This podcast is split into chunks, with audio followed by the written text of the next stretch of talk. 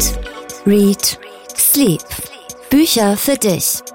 Ein Podcast vom NDR. Daniel macht schon Bauchtanzbewegungen, denn wir reisen heute Zum in Glück sind wir beim Radio, genau. Genau, denn wir reisen heute nach Istanbul in unserem Podcast Eat, Read, Sleep. Denn, ich hatte es ja versprochen, wir wollen einen kleinen Schwerpunkt machen mit türkischen Autorinnen und Autoren. Das hatten sich mehrere Hörerinnen und Hörer gewünscht, unter anderem Tuana. Und dazu gehört natürlich nicht nur literarisches, Daniel, sondern auch kulinarisches aus der Oh, Türkei. ja, sehr gut. Und da habe ich dir etwas mitgebracht, das bringe ich dir einmal rüber. Die literarische Vorspeise. Sehr schön. Es ist nicht zu essen, sehe ich schon, sondern es ist ein Glas. Es sieht aus wie so eine, ja, ähm, wie ein Kakao oder wie so ein so, so Baileys, so artig, mit einem Zimtpulver obendrauf. Richtig, ich habe hier auch noch ganz viel Zimt. Also Aha. wenn du mehr willst, Und das ist ja eine. Familienpackung. Meine Herren, das ist sehr viel Zimt. Also es wird jetzt gleich weihnachtlich schmecken. Ist da Alkohol drin oder was ist das? Das ist tatsächlich leicht alkoholisch. Oh. Es ist gegoren. Es hat auch drei Tage gedauert, dieses Getränk fertigzustellen. Aber es, es ist nur wenig Alkohol. Probiere. Okay, ich probiere mal. Ja, es ist ganz schwer zu beschreiben. Es hat eine etwas milchige Konsistenz und äh, den Alkohol schmecke ich aber nicht. Vielleicht muss man es noch ein paar Tage länger gären lassen. es ist auf jeden Fall ein Getränk, was in der Türkei, besonders in Istanbul, seit Jahrhunderten schon angeboten wird und von Straßenhändlern verkauft wird. Ein Getränk für kalte Winterabende. Das passt jetzt ja auch, wenn man sich das Aprilwetter anschaut in den vergangenen Tagen. Und gegen den Stress, nämlich Bosa. Hast du das schon mal Rosa gehört? noch nie gehört. Bosa, das spielt eine ganz wichtige Rolle in einem Roman von Orhan Pamuk, diese Fremdheit in mir. Und da hat Pamuk Bosa so beschrieben, ich zitiere das einmal, da Bosa bei Hitze leicht verdirbt, wurde es in Istanbul zu osmanischen Zeiten vor allem im Winter verkauft in Läden, die allerdings schon im Gründungsjahr der Republik 1923 weitgehend von deutschen Bierstuben verdrängt waren. Auf der Straße wurde Bosa aber weiterhin von Straßenverkäufern feilgeboten. Und wenn sie an Winterabenden mit ihrem langgezogenen Bosa durch die Pflasterstraßen armseliger Viertel zogen, riefen sie uns damit vergangene Jahrhunderte in Erinnerung, verlorene, glückliche Tage. Ah, sehr schön. Sehr nostalgisch, sehr, sehr und das schmeckt wirklich schön. Also ich kann es mir auch wirklich als Wintergetränk vorstellen, obwohl es wird kalt getrunken. Ne? Es wird kalt getrunken, richtig. Und da sind so also so kleine äh, Brocken drin. Muss das? Es wird ja tatsächlich über drei Tage zubereitet. Hirse ist der Oha. Hauptbestandteil. Die erst gekocht, dann gesiebt, dann gekocht, dann mit Hefe zusammengetan wird. Also vielleicht sind auch kleine Stückchen drin. Es ist ein Rezept, was ich aus einem türkischen Kochbuch entnommen habe, was mir Freunde geschenkt haben. Allerdings auch das erste Mal, dass ich es ausprobiere. Mhm, Das heißt, also es ist dir aber gelungen. Also ich habe ja keinen Vergleich. Ich habe noch nicht Bosa getrunken. Ähm, es ist aber schon so, es ist schnell in der Mache, aber es muss dann halt stehen, ja. Und es ist tatsächlich ein ganz zentraler Bestandteil aus dem Roman, diese Fremdheit in mir. Da ist die Hauptperson Mevlut Karataş, das ist ein Bosa-Verkäufer. Und anhand seiner Lebensgeschichte erzählt Orhan Pamuk, wie sich die Stadt Istanbul verändert hat. Neue Viertel entstehen, Bierstuben, wir haben es gerade gelesen, verdrängen seine eigentlichen Verkaufsgegenden. Und es ist aber auch eine wunderschöne Liebesgeschichte, denn Mevlut Karataş verliebt sich in eine Frau, entführt sie dann mit ihrem Einverständnis und stellt dann aber fest, er hat die falsche entführt. Und trotzdem heiraten die beiden und es ist die einzige Ehe in diesem ganzen Roman, die am Ende glücklich bestehen bleibt. Also auch eine ganz tolle Geschichte.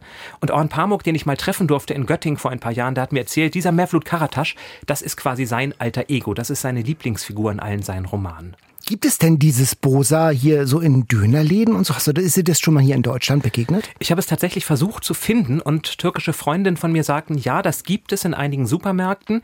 Ich habe es tatsächlich noch nicht entdeckt. Also wenn jemand weiß, wo man nicht selbstgemachtes, sondern selbst zu kaufendes Bosa bekommt, dann wäre ich für einen Tipp sehr dankbar. Denn wir haben viele türkische Followerinnen und Follower, die uns auch jetzt gerade im Vorfeld zu dieser Folge geschrieben haben. Und danke auch für die vielen, vielen Vorschläge von türkischen Autorinnen und Autoren. Alle kriegen wir heute wahrscheinlich nicht unter, aber ein paar wollen wir versuchen, doch zumindest zu erwähnen und vielleicht auch in den kommenden Folgen immer mal wieder darauf zurückkommen. Jetzt steigen wir aber erstmal in den Flieger. Von Istanbul geht's nämlich noch weiter, einige tausend Kilometer weiter östlich oder naja, westlich ist fast gleich weit weg, ne? Könnte man so sagen, ja. Nämlich nach Japan reisen wir. Die Bestseller Challenge. Ja, der ewige Literaturnobelpreis Anwärter Haruki Murakami, der schreibt nicht nur Romane, sondern auch Erzählungen immer wieder. Erste Person Singular heißt das neue Buch. Neun Erzählungen sind das und es geht um die erste Person Singular. Es geht um das Ich, um Murakami, um seine Erinnerungen an damals. Ich kannte mal ein Mädchen, so fangen die Geschichten an. Wie das Mädchen aussah, das weiß ich nicht mehr, aber wie sie beim Sex in ein Handtuch biss und tiefe Abdrücke hinterließ, weil sie nicht den Namen ihrer großen Liebe herausschreien wollte, das weiß ich noch. Also typischer Murakami-Sound, hyperrealistisch oder hyper real, surreal, geheimnisvoll. Es geht um sprechende Affen, es geht um ausgedachte Musikschallplatten, die es dann plötzlich doch gibt. Überhaupt Musik, ein ganzer Soundtrack wird da aufgeblättert. Die Beatles, Charlie Parker, The Sound of Music, also dieses Musical mit der Trapp-Familie, Robert Schumann, Debussy, Kultur und Popkultur äh, sind da eng verschränkt, alles voller Erinnerungen und diese Erzählungen, die klingen alle autobiografisch, taucht sogar sein eigener Name auf. Es soll so klingen, aber ist es das? Das ist das Spiel, das Spiel mit der Authentizität. Wie ist das mit Erinnerungen? Wie verlässlich sind sie? Neunmal erste Person Singular Jan, duftet das für dich nach Literaturnobelpreis? Ehrlich gesagt habe ich mich damit doch sehr schwer getan mit diesen Kurzgeschichten. Ich habe mich sehr über den sprechenden Affen gefreut. Das scheint ja ein Thema für uns beide zu werden. Das Nach T.C. Boyle, genau. T.C. Ja. Boyle, genau, sprich mit mir. Wobei ich auch da fand, T.C. Boyle hat das Thema eines sprechenden Affens doch besser gelöst ja. als Murakami. Und ja, ich verstehe, dass es Erinnerungen sind, nostalgische Erinnerungen. Aber wie das so oft mit Erinnerungen ist, wenn jemand dann von seiner Kindheit schwärmt und der Leser, die Leserin hat da keinen Bezug zu, dann ist man doch etwas außen vor. Zum Beispiel diese erfundene CD, von der du erzählst. Mhm. Charlie Parker spielt Bossa Nova. Bei mir scheitert es schon daran, dass ich den Witz nicht verstehe, dass Charlie Parker wohl nie Bossa Nova gespielt hat. Das hätte ich schon gar nicht gewusst. Und wenn dann Beschreibungen kommen, Jimmy Rainey an der Gitarre, Jobim am Klavier, Jimmy Garrison am Bass, Roy Haynes am Schlagzeug, da bin ich raus. Das ist mhm. leider nicht meine Welt. Ich, mir sagen die Namen nichts und dann wird es doch relativ zäh.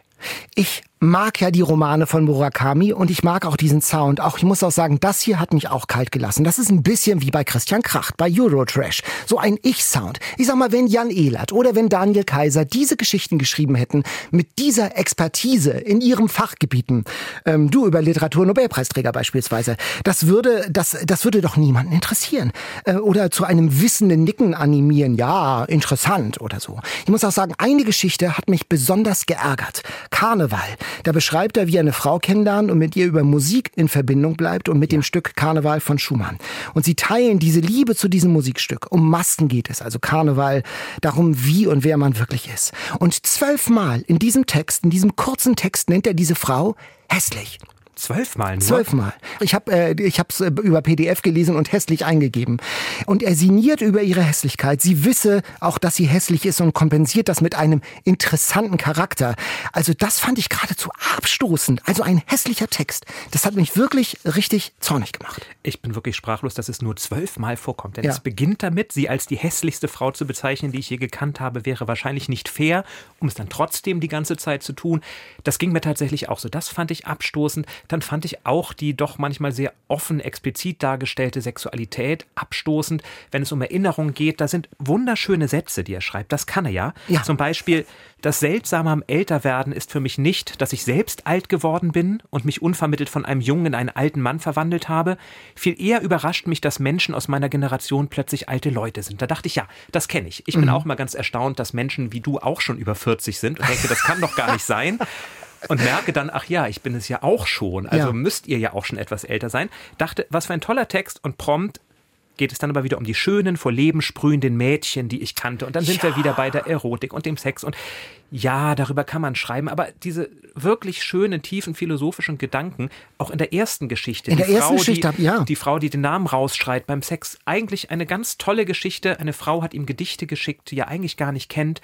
Und dann sind wir wieder dabei, wie sie eine Nacht verbringen miteinander. Aber auch da, ein ganz toller, habe ich mir auch was, eine tolle Stelle notiert. Doch wenn wir Glück haben, es geht um Worte. Wenn wir Glück haben, bleiben zumindest ein paar Worte erhalten. In der Tiefe der Nacht steigen sie auf einen Hügel, kriechen in passend für sie ausgehobene kleine Löcher, bleiben dort ganz still und lassen die wilden Winde der Zeit vorüberziehen. Und wenn bei Tagesanbruch der Sturm endlich abflaut, wagen sich die überlebenden Worte aus der Erde hervor. Also eine ganz tolle Metapher über Erinnerung, über Nostalgie, über Sentimentalität, über das Leben, das mal war, aber dann auch eingebettet, wirklich diese Perle eingebettet in so eine stinkende Auster manchmal. Also ganz böse gesagt. Das ist, ja, das ist vielleicht auch das, was mich so geärgert hat, dass man spürt, Natürlich kann er das. Und ja. er hat ja großartige Romane geschrieben. Kafka am Strand zum Beispiel, ja. immer noch eines meiner absoluten Lieblingsbücher von ihm. Er hat auch tolle Kurzgeschichten geschrieben. Und hier wirkt es doch alles sehr lieblos. So ein bisschen wie eine Geschichte auch beginnt. Sie sagt, warum ich davon anfing, ist mir entfallen. Es hatte sich einfach so ergeben. Und dann wird die Geschichte erzählt. Und genauso ist es auch. Genau Man so ist das es und auch, denkt, genau. ja, und warum erzählt er mir das? Ach ja, ist ihm vielleicht gerade so eingefallen. Genau, warum erzählt er mir das? Warum soll ich das lesen? Und wem, meine Frage, wem, wer, wem würde ich das denn empfehlen? Und mir, mir ist wirklich niemand eingefallen. Mir ist niemand eingefallen. Also ich würde es nicht verschenken. Ich wüsste es nicht, wen das interessieren könnte. Vielleicht Baseball-Fans. Denn das ist ja auch eine Leidenschaft für Murakami und auch da geht er sehr ins Detail. Sehr ins Detail. Ja. Und da musste ich schon denken, wenn ich zum Beispiel ich habe eine große Leidenschaft für Fußball und ich kann mich stundenlang mit Freunden darüber unterhalten, wer 1986 bei SV Waldhof Mannheim damals in der Bundesliga aufgelaufen ist. Es wird aber außer diesen Freunden und mich niemanden interessieren. Und genauso ist das hier auch. Man spürt seine Begeisterung und ich glaube, Fans des japanischen Baseballs, die 1968 das auch geschaut haben, die werden aufjauchzen vor Glück, was da alles an Details aufgeführt wird bis hin zu den Hintern übrigens von Baseballspielern. Das ist etwas irritierend. Aber für alle, die jetzt nicht wissen, wer bei den Sankai Atoms oder den Yakult Swallows aufgelaufen ist, der kann diese Geschichte wirklich getrost überspringen. Vielleicht ist das ja ein Versuch, neue Zielgruppen für Literatur zu erschließen. Dann würde ich sagen, okay, da gilt dann meine Anerkennung, aber ich halte das für eher unwahrscheinlich. Also wirklich kein gelungenes Buch. Und warum steht es auf der Bestsellerliste? Des Namens wegen. Es ist Murakami. Und Es ist ich Murakami. gestehe ja auch, ich habe es gesehen, habe mich gefreut und hätte es mir auf jeden Fall auch besorgt, weil ein neuer Murakami ja schon ein Ereignis ist. Und zur Ehrenrettung, oft sind die Bücher ja auch wirklich sehr, sehr gut. Das also stimmt, das den stimmt. Nobelpreis hätte er trotzdem verdient, nur eben nicht für dieses Buch. Haruki Murakami, erste Person Singular. Aus dem Japanischen von Ursula Gräfe bei Dumont ist das Buch erschienen. Ich habe noch ein anderes Buch, das nicht in Deutschland, das nicht in England, das nicht in Amerika spielt, nämlich das in Belarus spielt. Ui, heute Es wird ein heißt- Underdog-Country Ein, ein Underdog-Country-Tag. Sascha Filipenko, der ehemalige Sohn. Ein junger Typ fällt ins Koma. Franzisk heißt er. Eben übt er noch Cello in seiner Schule, hört in der Schule, in der Schulaula Veteranen vom großen Krieg erzählen und nach einer Massenpanik in der U-Bahn-Station wacht er nicht mehr auf. Zehn Jahre lang liegt er im Krankenhaus im Koma, in Minsk, in Belarus, in der Diktatur. Kurz nach der Unabhängigkeit, Anfang der 90er. Nur seine Oma besucht ihn jeden Tag, alle anderen wollen ihn aufgeben, haben ihn aufgegeben. Dann stirbt seine Oma und kurz danach wacht er auf. Nach zehn Jahren und erkennt, sein Land lag auch wie er im Koma, in der Diktatur, im Überwachungsstaat erstarrt. Und ein Freund von ihm äh, besucht ihn danach und will ihn so auf die Höhe bringen. Und er, der sagt dann, unser Fünfjahresplan katapultiert uns zurück ins Jahr 1980. Wir feiern das Einbringen der Ernte. Auf der Parade zum Tag des Sieges ziehen Traktoren die Erträge der Volkswirtschaft durch die hauptstädtischen Straßen. Kolchosbauern marschieren auf. Turner bilden Pyramide aus menschlichen Körpern. Das ganze Land hat sich in ein Bühnenbild seiner Kindheit verwandelt. Ein Land, das im Koma liegt und lag und dann aufwacht. Was da geschieht, das kennen wir immer wieder aus den Nachrichten aus Belarus, aus der Tagesschau, das Nordkorea Europas. Und was dann passiert mit ihm, das fand ich schon ein ganz, ein, ein schönes, eindringliches Buch, ein politisches Buch, aber nicht nur. Du hast es ja auch gelesen oder angefangen zu lesen, ähm, warst aber nicht ganz so elektrisiert. Ich bin nicht bis zum Aufwachen gekommen, sondern bin vorher jetzt nicht eingeschlafen, das war es nicht. Ich hatte zu dem Zeitpunkt sehr viele Bücher, die ich gelesen habe und es hat mich irgendwie nicht so richtig gepackt, gerade diese Anfangsszenen. Aber gerade dieser zweite Teil, den du beschreibst, der klingt ja ganz spannend. Also vielleicht sollte ich ihm auch eine zweite Eine Chance zweite geben. Chance geben. Es ist wie gesagt ein politisches Buch natürlich. Das ist alles eine Chiffre auch für, für, für das Aufwachen eines Landes, für das Aufbegehren, für die Massenproteste. Es ist aber auch ein menschliches Buch. Mehr als nur diese Metapher, wie sein bester Kumpel zerbricht in diesem Land, wie Menschen korrumpiert werden, die eigene Familie von der Diktatur, dann der Abschiedsbrief der Großmutter. Ich, da hatte ich schon was Kleines im Auge, muss ich sagen. Also das ist auch schon sehr emotionales Buch. Ich muss auch sagen, ich war mal in Minsk. Ich weiß nicht, warst du mal in Belarus? Nein. Ich war mal in so einem Seminar vor vielen Jahren äh, in Minsk, in Pinsk, in Belarus, kurz nachdem er aus dem Koma aufgewacht ist, so ungefähr der Zeit. Und ich erinnere mich an dieses Gefühl da in Minsk noch sehr gut, einer von einer sedierten, komatösen, langsam erwachenden Gesellschaft. Ich war sogar so bei einer äh, oppositionellen Demo dabei, ganz subversiv. Sascha Filipenko ist Ende 30, wurde in Minsk geboren, der lebt heute in St. Petersburg. Und ich muss schon sagen, das fand ich schon stark. Dieses Buch ist schon sehr stark auf der metaphorischen, aber auch auf der literarischen Ebene. Also ich finde, das nimmt dann auch noch mal an Fahrt auf äh, mit dem Aufwachen. Finde ich äh, ganz toll erzählt. Äh, der ehemalige Sohn von Sascha Filipenko bei Diogenes erschienen aus dem Russischen von Ruth Altenhöfer.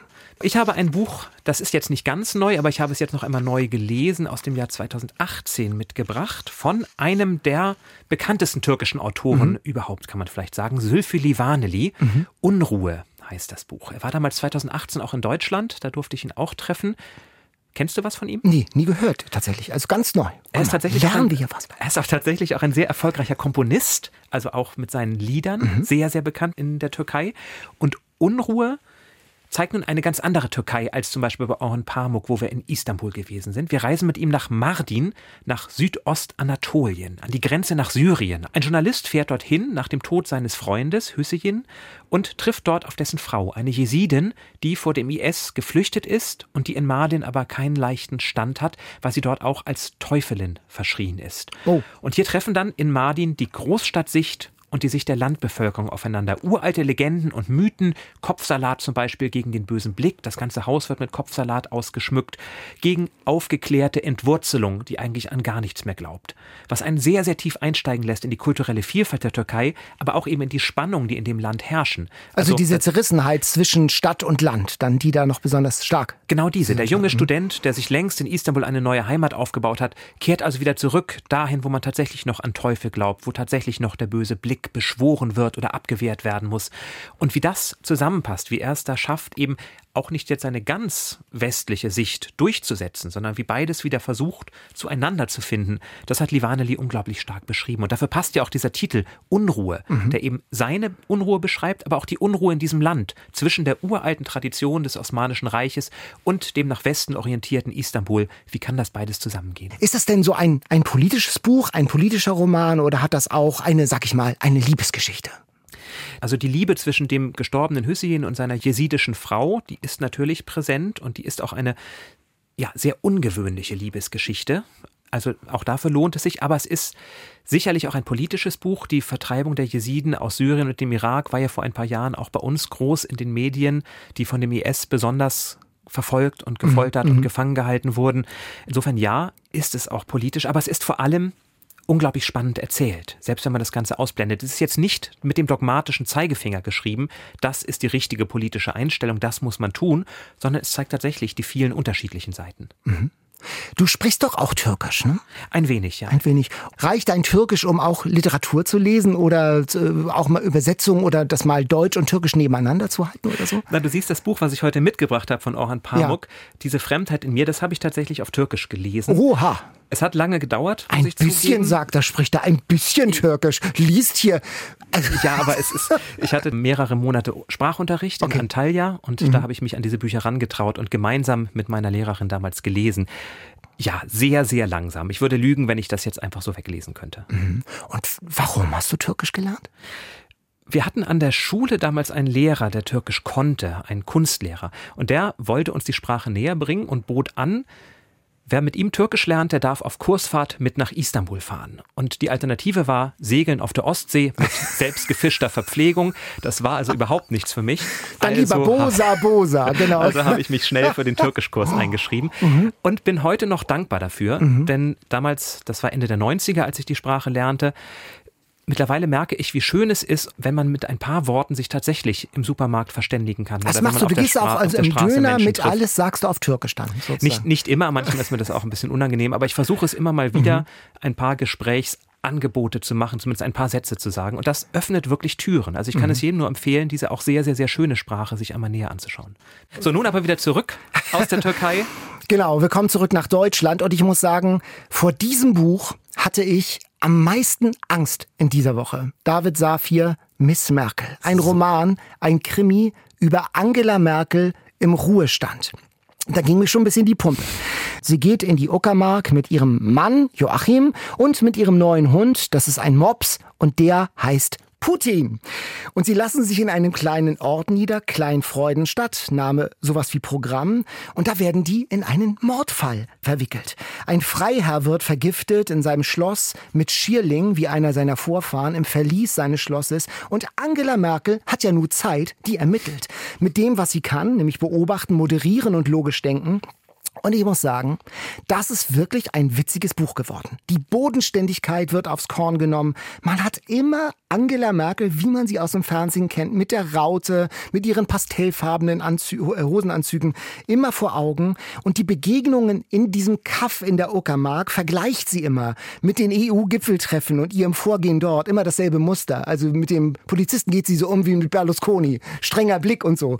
Ähm, wehleidige Männergespräche über Medikamente erinnern sie an Kabinettssitzungen. Also wie Miss Marple und Mr. Stringer. Ich muss sagen, ich hatte wirklich viel Spaß mit diesem Buch. Ja, das merkt man dir an. Und wie ging's dir?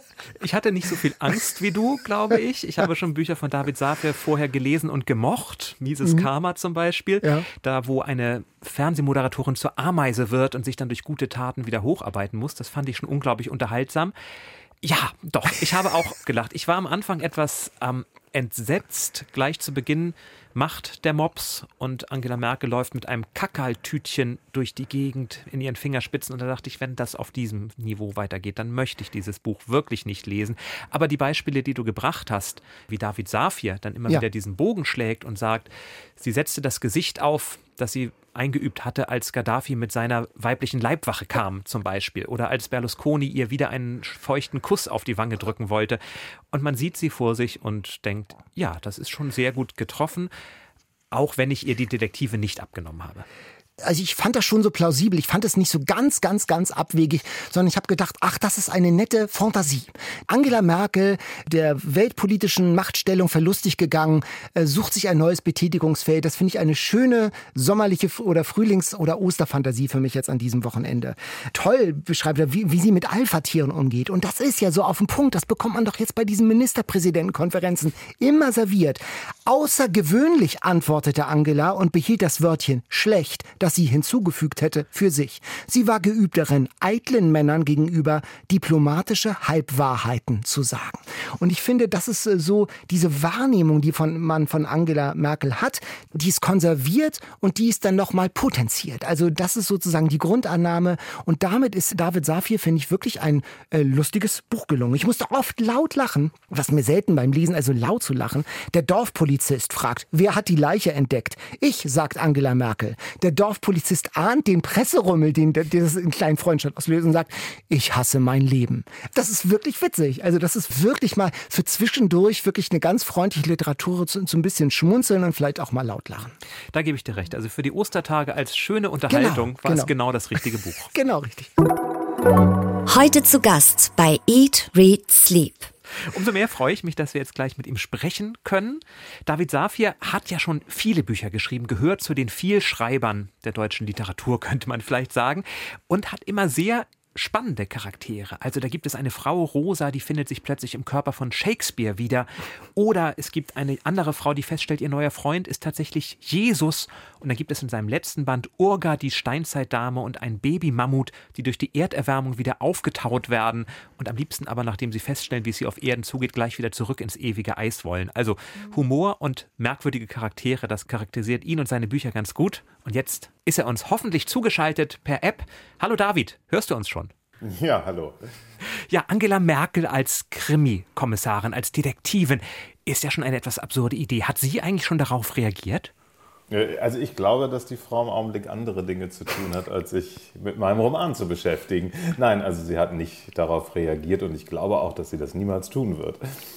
Wie kommst du denn oder wie bist du denn darauf gekommen? Angela Merkel in der Uckermark im Ruhestand sucht sich ein neues Betätigungsfeld und wird in einen Mordfall verwickelt. Ja, ich saß mit meinem Agenten zusammen, das war in 2019 und wir haben über Angela Merkel geredet und haben irgendwie festgestellt, Mensch, die ist ja völlig von der Bildfläche verschwunden. Es geht immer nur noch um Laschet und um Merz und Co. Und da haben wir gedacht, tja, es wird erstmal eine Nostalgie nach ihr geben, äh, davon waren wir überzeugt. Und dann haben wir uns gefragt, was wird die Frau eigentlich machen? Die wird höchstwahrscheinlich nicht irgendwie gleich das nächste öffentliche Amt bekleiden, die wird sich höchstwahrscheinlich zurückziehen. Aber weiter sind wir nicht gekommen und dann habe ich dann am Abend darauf mir eine Folge von Inspektor Columbo angeguckt. Also die Jüngeren von uns werden sich an ihn erinnern.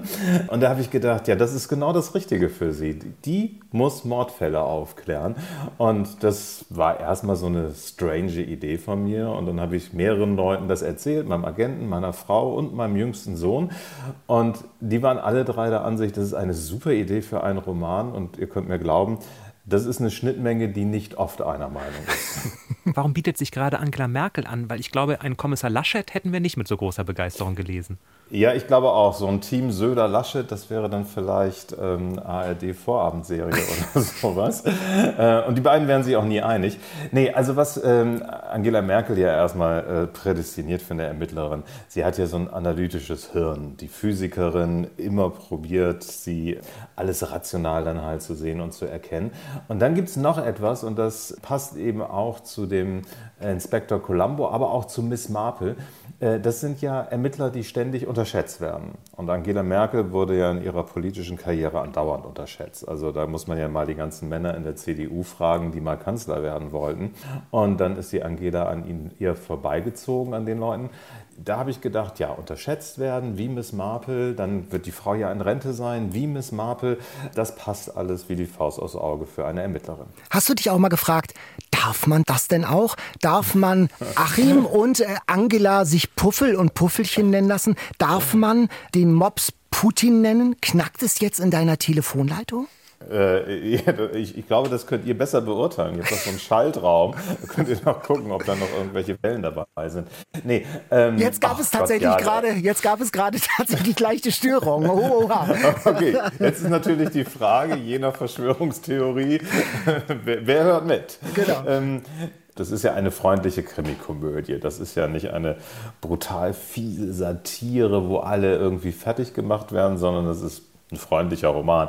Von daher habe ich mir ehrlich gesagt keine großen Gedanken darüber gemacht, ob man das darf oder ob man das nicht darf oder ob ich dann in Gesprächen mit dem NDR abgehört werde. Also wir haben uns ehrlicherweise, die Frage wurde natürlich im Verlag gestellt, da wurde das auch einmal juristisch überprüft, ob das in Ordnung ist. Es ist in Ordnung. Das darf ich alles, also von daher alles in Ordnung. Aber der Spitzname Puffel und Puffeline, die hast du dir ausgedacht oder gibt es da Recherchen, von denen wir nichts wissen? Ja, also ich bin jetzt nicht irgendwie wie so ein Detektiv hinter den beiden hergefahren und habe da irgendwie so einen Lauschangriff gemacht. Nee, äh, das ist tatsächlich ausgedacht. Also äh, es gibt ja viele Dinge, die nicht ganz so ausgedacht sind. Wir wissen ja einiges über Angela Merkel und wir wissen ein bisschen was Privates. Aber wie die beiden sich nennen, also gut, kann ja auch sein, dass sie Mausi und Schatzi sich nennen, aber das fand ich ein bisschen langweilig und deswegen nennen sie sich in meinem Roman Puffel und Puffeline. Du dankst ihr ja auch im Nachwort und das ja. ist ja schon durchdrungen auch von einer Wertschätzung. Du magst Angela Merkel. Ja, also erstmal danke ich ihr, weil ohne sie würde es den Roman nicht geben. Das, ich finde, das ist relativ plausibel. ist ja das Mindeste. Ja, also ich glaube, ich habe eine Wertschätzung, wie sie ähm, ah, vielleicht die Hälfte, müssen wir mal ins aktuelle Politbarometer mhm. gucken, der Bundesbürger ja tatsächlich hat. Das ist ja auch, ähm, wie ich festgestellt habe, ja auch parteiübergreifend, weil es gibt ja viele Menschen, wenn man sich mit denen unterhält, die denken, gut, die Frau ist äh, tendenziell unbestechlich, die ist rationaler. Was ich wirklich an ihr schätze, also was ich persönlich mag, ist, dass da nicht so viel Testosteron verströmt wird wie bei vielen männlichen Politikern. Also das ist die, die Sache, die ich tatsächlich persönlich an ihr schätze. Ähm, das bedeutet aber noch lange nicht, dass ich CDU wähle.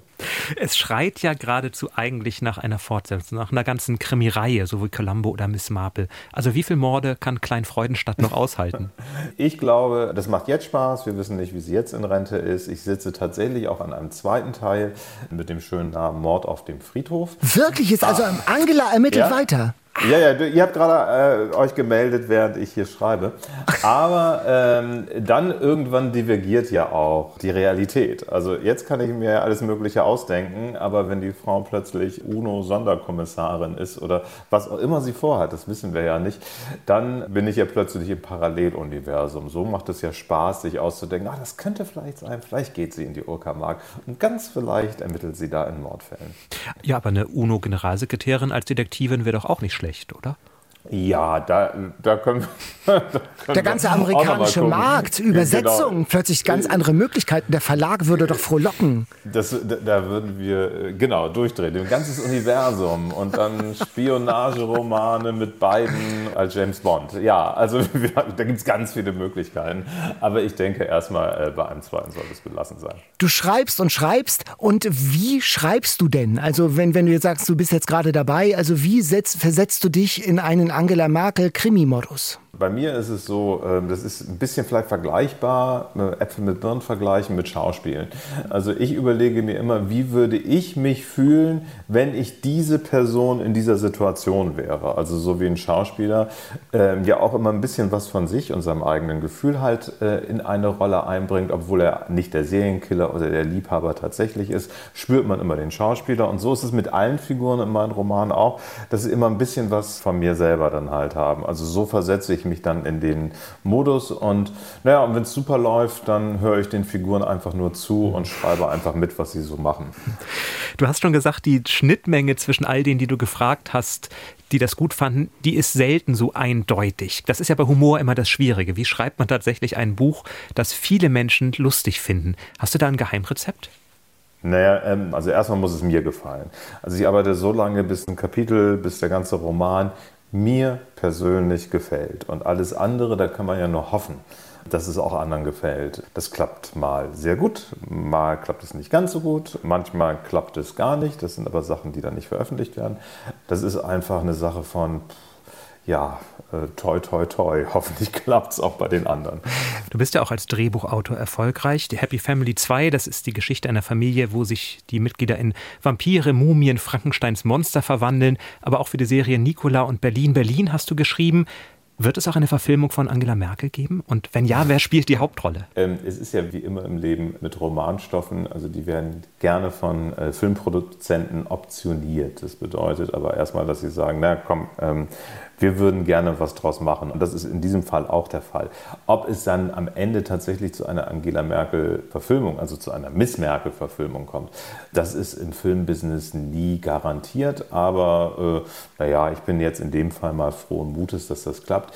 Wer da spielen soll, ja, meine Güte. Also, das ist dann Gott sei Dank nicht mein Problem. Das ist ja, also, das da ist ja die, für. Das ist ja die Stärke äh, des Buches, weil jeder seine individuelle Angela sozusagen genau. äh, vor Augen Augen hat. Also da ist in diesem Fall der Film schon nochmal eine andere Fallhöhe. Ne? Ja, der, der Punkt ist ja ähm, derjenige, das habe ich auch lernen müssen. Äh, ich habe ja zuerst Drehbücher geschrieben und dann Romane. Also was das Tolle an Romanen ist, da treffen ja zwei Fantasien aufeinander. Also das Buch, der Roman entsteht ich schreibe etwas, aber der Leser macht es, setzt es sich in seinem Kopf und in seiner Gefühlswelt dann halt zusammen zu dem Erlebnis. Wenn man aber einen Film hat, dann haben alle das gleiche Erlebnis, weil man sieht irgendwie das fertige Produkt auf der Leinwand oder im Fernsehen. Und das finde ich aber so reizvoll an dem Roman, dass sozusagen wir zusammenarbeiten, also äh, der Leser und ich. Und das finde ich ganz toll. Führt aber natürlich dazu, zu dem, was du sagst, wenn ein Roman verfilmt wird, dass dann auch oft Leute enttäuscht sind, weil sie sagen, ah, ich habe es mir doch ganz anders vorgestellt und sogar besser. Was bedeutet höchstwahrscheinlich, dass der Leser dann auch eine bessere Fantasie hat als die Macher. Aber äh, nein, das ist das Tolle am Romanschreiben. Also wir arbeiten zusammen. Ähm, ohne den Leser gibt es im Prinzip auch keinen Roman. Wir sind ein Team. Genau. Genau, naja, na, wir sind, wir, wir sind ein, ein, ein Team. Das ist ungefähr so. Und Angela Merkel hat ja vielleicht ab Winter viel Zeit. Also man kann sie ja mal anfragen für die Rolle. ja, ja, ja, genau. Das, das wäre sicherlich interessant, Ihre Fantasie beim Lesen des Romans. Obwohl, wer weiß, ich weiß ja nicht, ob ich die dann wirklich wissen will. Also wenn sie in Rente ist, vielleicht äh, schenkt ihr dann ja einer Ihrer Ministerkollegen den Roman. Du sagst, ähm, dir muss dein Buch gefallen. Welche anderen Schriftstellerinnen und Schriftsteller, was ist so einer, was ist so eine, die dir gefällt? Wo du ja. auch jedes Buch haben musst. Was liest du gern? Für mich einer der grandiosesten Romane ist äh, Momo von Michael Ende. Das, ist, also das beschäftigt mich eigentlich so gut wie jeden Tag, äh, weil ich das so toll finde. Dann gibt es das Buch, was mich dazu gebracht hat, Autor zu werden. Ähm, Per Anhalter durch die Galaxis von Douglas Adams. Also ich war 17 und hatte keine Ahnung, was ich werden will. Und alle irgendwie, ah, ich werde Arzt, also kurz vorm Abitur, ich werde Arzt, ich werde Banker. Und dann hatten wir Abi-Abschlussfahrt nach Amsterdam. Da habe ich einen Taschenbuchständer gesehen und da drin war The Hitchhiker's Guide to the Galaxy. Ich habe diesen Roman dann halt rausgezogen aus Neugier und habe noch im Laden die ersten Seiten gelesen. Und da habe ich gewusst, das will ich werden. Ich möchte gerne Romane schreiben, die fantasievoll sind und lustig. Also jetzt würde ich natürlich nicht sagen, wenn einer losrennt, welchen von diesen beiden Romanen er holen soll, Miss Merkel oder Per Anhalt durch die Galaxis. Aber wenn ich ehrlich bin, würde ich äh, Per Anhalt durch die Galaxis empfehlen. Das sind ja also sozusagen All-Time-Favorites, die haben wir ja auch sozusagen ja. als, als äh, Kategorie in unserem Podcast. Gibt es auch so aktuelle Bücher? Was liegt denn bei dir auf dem Nachttisch gerade? Im Augenblick liegt hier von äh, Daniel Speck äh, Jaffa Road. Das ist auch, ich glaube, in der gleichen Woche rausgekommen wie Miss Merkel. Das habe ich jetzt noch nicht gelesen, ist äh, von einem äh, Drehbuchkollegen, also Daniel Speck hat ja auch Drehbücher geschrieben. Aber es interessiert mich besonders, weil es zum guten Teil in Haifa 1948 spielt. Und in der Zeit hat mein Vater dort gelebt. Ah. Und deswegen bin ich besonders neugierig auf diesen Roman. Aber so viel zum Lesen darfst du jetzt ja gar nicht kommen, damit der zweite Fall von Miss Merkel wirklich schnell fertig wird. naja, das dauert ja noch. Also der soll ja jetzt nicht, nicht nächsten Monat rauskommen. Aber äh, möglichst Anfang nächsten Jahres, wenn die Dame dann tatsächlich in wohlverdienter Rente ist. Wir freuen uns auf jeden Fall drauf und drücken dir die Daumen, dass sie nicht UNO-Generalsekretärin wird. Ob wir ihr dafür die Daumen drücken sollen, das überlegen wir doch mal. Ja, okay, wir, wir werden es rausfinden. Ich glaube, da sind wir alle dabei. Vielen Dank, alles Gute. Ja, Bis ich dann. danke euch. Tschüss. Danke. Ja, das ist ja echt eine Überraschung. Das hätte ich nicht gedacht, dass das jetzt eine Serie, also dass es zumindest eine Fortsetzung gibt. Angela Merkel als Miss Marple-Ermittlerin, zweiter Teil. Das hat mich überrascht. Ja, aber ich freue mich drauf. Ich finde, es passt wunderbar zu dieser Serie. Vor der Verfilmung hätte ich ein bisschen Schiss, weil das mhm. hat, wenn, wenn da jetzt irgendwie so, so eine Persiflage, dann wird das sehr schnell zu albern. Und ich finde ja gerade, dass diesem Buch das äh, ganz gut gelungen ist, so die Albernheit in Grenzen zu halten und in homöopathischer äh, Dosis zu behalten, sondern dass es einfach ein freundliches, witziges Buch ist. Und mit so einer Merkel-Karikatur wüsste ich nicht genau, ob ich das so gut finde im Fernsehen. Ja, aber das dachtest du auch beim Lesen und warst am Ende ganz positiv ja. überrascht. Insofern geben wir ihm noch eine Chance. unbedingt, unbedingt. Die All-Time Favorites. Auch hier bei den Alltime Favorites haben wir viele, viele Vorschläge von euch bekommen, welche türkischen Autorinnen und mhm. Autoren man lesen sollte. Also mhm. Namen, die oft genannt wurden, das sind ja. Jascha Kemal, der ja den Friedenspreis des deutschen Buchhandels erhalten hat, Mehmet der Falke, so eine Robin Hood-Geschichte, Nasim Hikmet, der Erfinder der türkischen Poesie. Aber ich habe mich für ein anderes Buch entschieden. Und weil wir vorhin darüber sprachen, dass es ja auch schön ist, mal ein leichtes Buch zu lesen, das hier war tatsächlich eines, was alles andere als leicht ist. Oha. Von Hakan Günday. Mhm. Ein junger türkischer Autor, Jahrgang 1976. Jetzt könnte man mit Murakami sagen, oh Gott, der ist ja auch schon fast 50, aber eigentlich immer noch ein, ein junger Autor. Und das Buch Extrem ist wirklich Programm. Gisela hat uns dieses Buch empfohlen. Sie sagt, sie hat es vor etwa zehn Jahren gelesen und war so berührt, was Menschen aushalten müssen und können, dass sie danach erstmal kein anderes Buch lesen konnte. Mhm ja, mir ging es auch so, dass es einen so mitnimmt, dass man zumindest nicht direkt danach mit etwas anderem anfangen kann. Es ist die Geschichte von Derda und Derda, ein Junge und ein Mädchen. Die mit dem längeren Vokal hinten ist das Mädchen. Beides Kinder aus sehr prekären Verhältnissen. Sie wächst erst auf in einem Internat, wo sie gleich zu Beginn den Tod eines sechsjährigen Mädchens miterlebt. Das fällt oder springt aus Angst vor Einsamkeit aus dem Hochbett über ihr und bricht sich das Genick. Und der da wird dann später verkauft an einen sadistischen Ehemann, kann nach fünf Jahren Martyrium fliehen, Gott, oh Gott. nur um an den nächsten Mann zu geraten, der sie für Pornofilme missbraucht. Oh. Und dann ist da eben der da, der Junge, der auf einem Friedhof wohnt, dort seine Eltern verliert, auch früh beide heimlich begräbt, damit er nicht ins Heim muss, damit keiner mitkriegt, dass er keine Eltern mehr hat und sich dann mit Gelegenheitsjobs später auf dem Friedhof über Wasser hält, ins Gefängnis kommt später. Und beide aber das ist dann der Twist, entdecken die Literatur für sich. Und die rettet sie. Bei Derda, dem Jungen, ist das vor allem ein Roman des türkischen Schriftstellers Oğuz Atay, Die Haltlosen. Günday hat gesagt, in einer Zeit, in der alle türkischen Schriftsteller ihre politisch bewegten Texte verfassten, da kam Atay und schrieb über echte Menschen und ihre Ängste. Und diesen Roman, den will ich kurz auch noch erwähnen, weil er für das andere Buch so eine mhm. große Rolle spielt, Die Haltlosen, der ist von der UNESCO zu einem der wahrscheinlich wichtigsten türkischsprachigen Romane des 20. Jahrhunderts gekürt worden. Die Geschichte einer Freundschaft, Selim und Turgut. Nur Selim ist bereits tot, gleich zu Beginn, und trotzdem treten die beiden in einen Dialog miteinander. Und es geht um die Frage, inwieweit hat man sein Leben richtig gelebt? Inwieweit hat man sich angepasst? Inwieweit ist man mitgeschwommen oder hatte nicht den Mut, richtig sich auszuleben? Mein ganzes Leben war ein einziges Theaterstück, von dem ich wollte, dass man es ernst nimmt, sagt zum Beispiel der tote Selim. Und Togut entgegnet, du hättest ja ein anderes Leben haben können, aber das ist hinterher leicht gesagt. Und dann gibt es eine ziemlich entscheidende Szene, wo Togut träumt von seinem Begräbnis und feststellt, am Ende wird über die Toten meistens das Gleiche gesagt. So individuell sind wir gar nicht in unserem mhm. Leben. Ich weiß nicht, ob es für dich ein Buch wäre, weil es über weite Strecken ohne Punkt und Komma geschrieben ist, sodass man manchmal gar nicht weiß, wer da eigentlich spricht. Aber es ist auch in der Art, wie geschrieben wird, in der Art, wie Dialoge verwoben werden, einzelne atemlose Geschichten einer ehemaligen Geliebten über 80 Seiten eingebaut werden. Ein großartiges Experiment, was aber doch genau diese tiefen Fragen, die ich eben andeutete, mhm. auf, dadurch, dass es so anders ist, nochmal auf eine ganz berührende andere Art stellt. Also ein Buch, das einen tatsächlich auch sehr bewegt. Mhm. Und ja, dieses Buch wird dann für Derda den Jungen zum Schlüssel in eine bessere Welt. Also ein großartiger Roman, extrem, aber auch die haltlosen, großartige Romane über das, was Literatur leisten kann, wie sie ein Leben verändern kann und wie sie ein Leben vielleicht sogar retten kann. Ohne dass wir uns abgesprochen hätten, geht es in meinem Buch, das ich mitgebracht habe, auch um Literatur als Möglichkeit zur Emanzipation und zur Rettung. Das Buch, das ich mitgebracht habe, das ist uns schon mehrmals vorgeschlagen worden. Da habe ich gedacht, das lese ich jetzt auch einigermaßen dick, klang spannend, fast 600 Seiten. Dachte ich, ist was für mich. Die Bücherdieben von Markus Zusack. Ein neunjähriges Mädchen in Nazi-Deutschland von der Mutter weggegeben und auf dem Weg zur Pflegefamilie sitzt sie im Zug und neben ihr sitzt ihr Bruder und stirbt und sie ist ganz allein unterwegs. Und sie landet in einem bayerischen Dorf, eine Analphabetin, die dann das Lesen und die Macht und die Schönheit der Sprache entdeckt.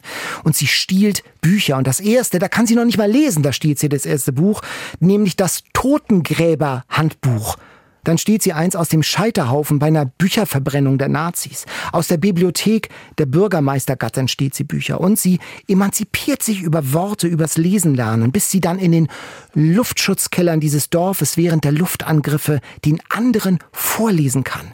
Wie sie dann auch mit einem Juden, den der Vater und die Mutter, also die Pflegeeltern, den da verstecken im Keller, wie sie mit dem zusammen ein Buch auch entwickelt.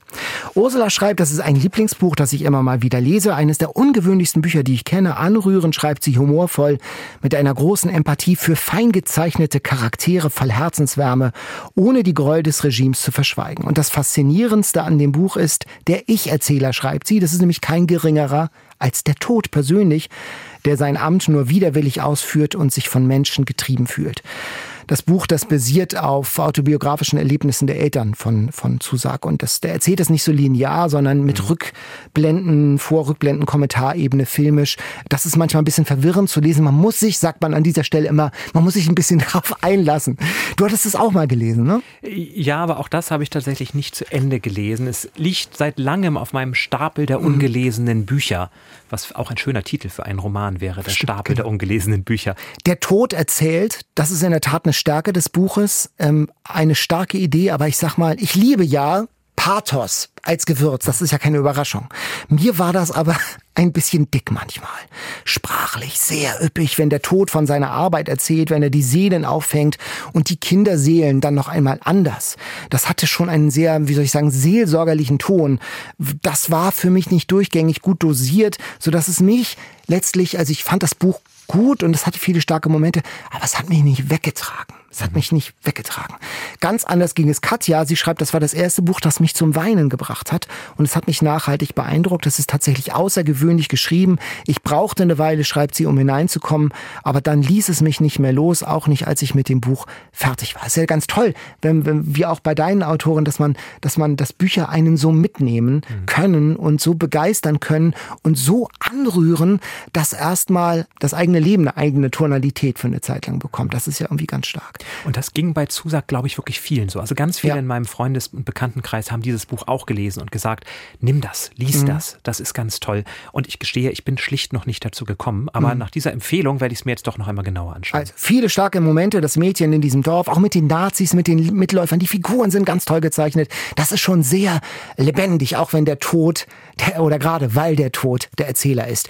Die Bücherdiebin von Markus Zusag ist bei Blanc Vallée erschienen. Jetzt ist der Stapel meiner ungelesenen Bücher wieder ein bisschen dicker geworden. vielen Dank dafür. Und vielen Dank für die vielen, vielen Klassiker und Alltime Favorites, die ihr uns schickt.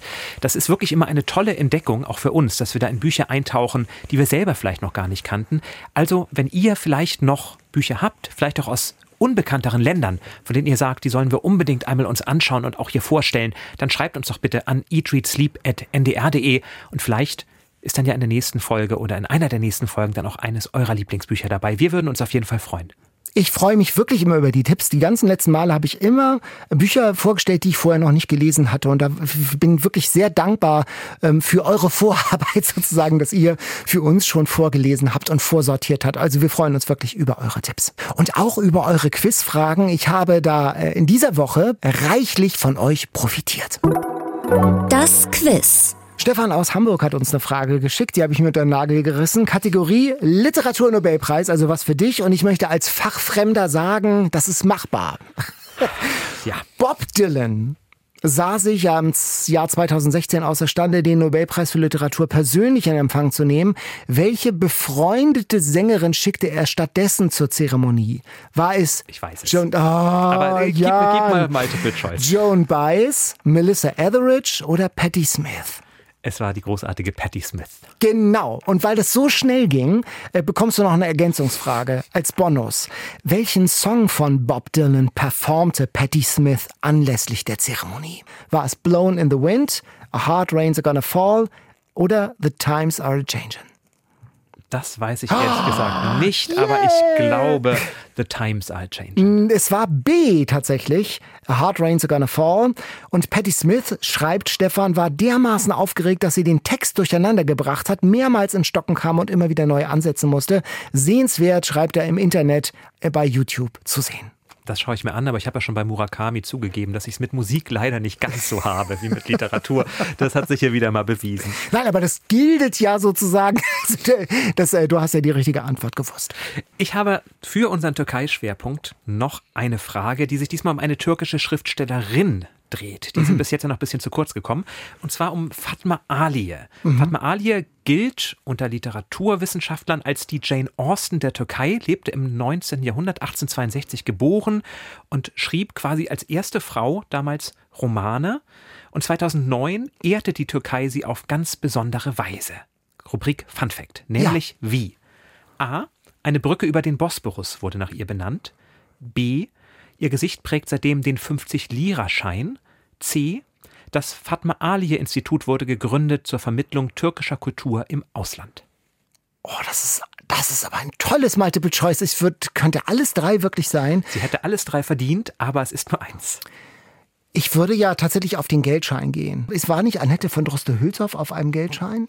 Die war, glaube ich, mal auf dem 20-Mark-Schein. Genau, richtig, ja. Mhm. Äh, also von daher, äh, so von Droste-Hülshoff mäßig, würde ich sagen, würde ich auf den Geldschein tippen. Richtig. 2009 ah. wurde Fatma Alia auf den 50-Lira-Geldschein gedruckt. Dort ist ihr Gesicht jetzt zu sehen. Also für alle, die wieder in die Türkei reisen und einen 50-Lira-Schein in der Hand haben, das ist eine Schriftstellerin, die es sich auch zu entdecken lohnt. Ich habe auch eine Türkei-Schwerpunktfrage. Welches dieser drei Sprichworte ist kein türkisches Sprichwort übers Lesen? Ich sage sie aber auf Deutsch, sonst wäre es ja, also, naja. Um ein Mensch zu werden, muss man lesen. Das Buch rettet die Welt. Und lies 10.000 Bücher, geh 10.000 Meilen. Ich gestehe, ich habe keine Ahnung.